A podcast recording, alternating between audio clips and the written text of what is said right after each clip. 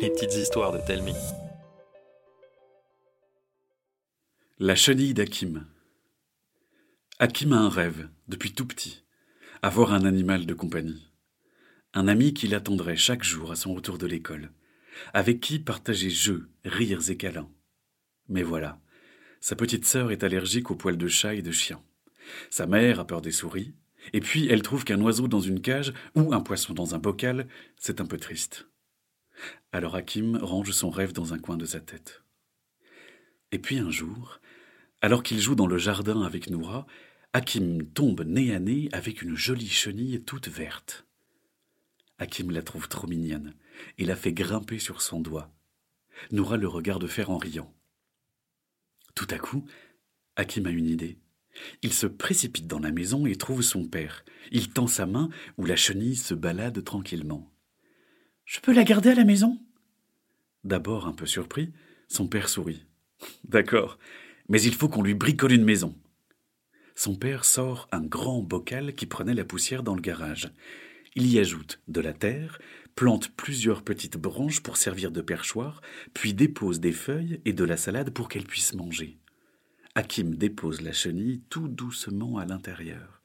Son père recouvre le bocal avec un bout de grillage bien serré. Noura, qui était restée dehors, vient les rejoindre, intriguée. Ils observent la chenille prendre ses marques, silencieuse et émerveillée. Son père finit par demander « Comment vas-tu l'appeler ?» Hakim la regarde en cherchant l'inspiration avant de s'écrier le visage lumineux. « Myrtille !» Son père rit, Noura applaudit. La vie avec une chenille de compagnie n'est pas la même qu'avec l'animal dont Hakim rêvait. Pas de câlin, de jeu ou de rire. Mais il y a la joie de rester là, la tête au creux des bras, à l'observer se balader sur une branche ou dévorer une feuille toute fraîche. Myrtille fascine Hakim. Il y a d'abord sa jolie couleur verte, recouverte de minuscules points noirs, comme l'intérieur d'un kiwi. Et puis le trait blanc qui traverse son corps comme un joli dessin. Ses 6 pattes vert fluo et ses fausses pattes à l'arrière. Et puis ses mandibules qui s'agitent lorsqu'elle dévore goulûment son repas. Ça fait beaucoup rire Hakim. Il raconte tout à Myrtille. Il a l'impression qu'elle l'écoute avec attention. Et ça fait du bien. Un soir, Myrtille n'a pas l'air dans son assiette. Elle pendouille au bout d'une branche dans une drôle de position. Sa jolie robe verte est toute terne. Hakim est très inquiet. Il n'a pas du tout envie d'aller dormir. Il veut veiller sur son ami. Sa mère le prend dans ses bras et l'embrasse tendrement pour le réconforter. « Ne t'inquiète pas. Après une bonne nuit de sommeil, elle ira mieux, tu verras. » Le lendemain, toute la maison est réveillée par un grand cri d'effroi. Hakim, paniqué, s'est transformé en tornade hurlante. Sa chambre est sans dessus-dessous. Ses parents arrivent en courant, suivis de Noura tout ensommeillée. Sa mère essaye de le calmer. « Qu'est-ce qui t'arrive, mon chéri ?» Il se fige et bredouille. « C'est Myrtille. Elle a disparu. » Son père inspecte le bocal. Il fait signe à tout le monde de s'approcher. Il pointe une branche où pend une grosse feuille un peu bizarre. « Myrtille n'a pas disparu. Elle a construit une chrysalide. » Noura demande.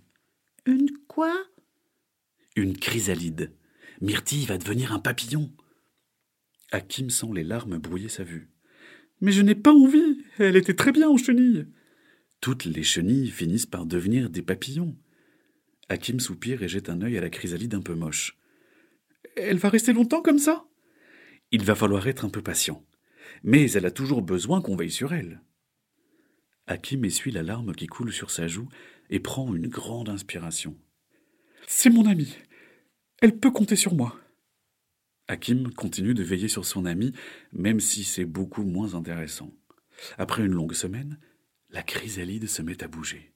Tout le monde se précipite pour assister au spectacle. Lentement, Myrtille s'extirpe. Hakim et Noura collent leur visage à la vitre pour l'admirer. Un petit corps presque blanc, de longues antennes marron, ses jolies ailes vert pâle qui ressemblent à de vraies feuilles se mettent à battre doucement. Ils n'en reviennent pas que Myrtille ait changé comme ça.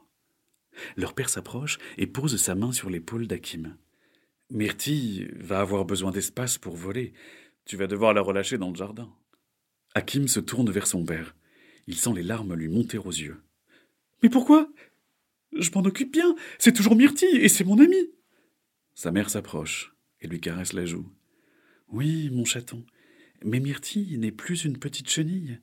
Elle va avoir besoin de butiner des fleurs et de se faire de nouveaux amis. Hakim renifle. Elle a déjà un ami. Mais il sent bien au fond de lui que ses parents ont raison. Alors il amène le bocal dans le jardin. Tout doucement, il ouvre le grillage. Le cœur d'Hakim bat à toute allure pendant qu'il observe Myrtille s'envoler. Pendant un moment, elle volait autour de la famille qui l'observe en silence, puis elle s'élève par-dessus la haie et disparaît. Hakim a la gorge nouée. Il est triste de voir son ami partir, mais il est aussi très fier de sa petite chenille devenue papillon.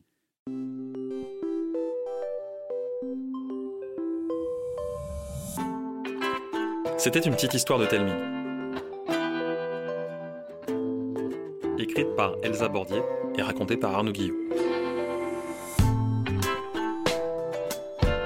N'hésitez pas à nous laisser un commentaire sur iTunes, ça nous fera vraiment plaisir.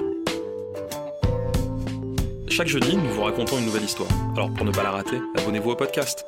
Et pour les 6-10 ans, plus d'histoires à lire sur telmin.com. Telmin.com. À la semaine prochaine.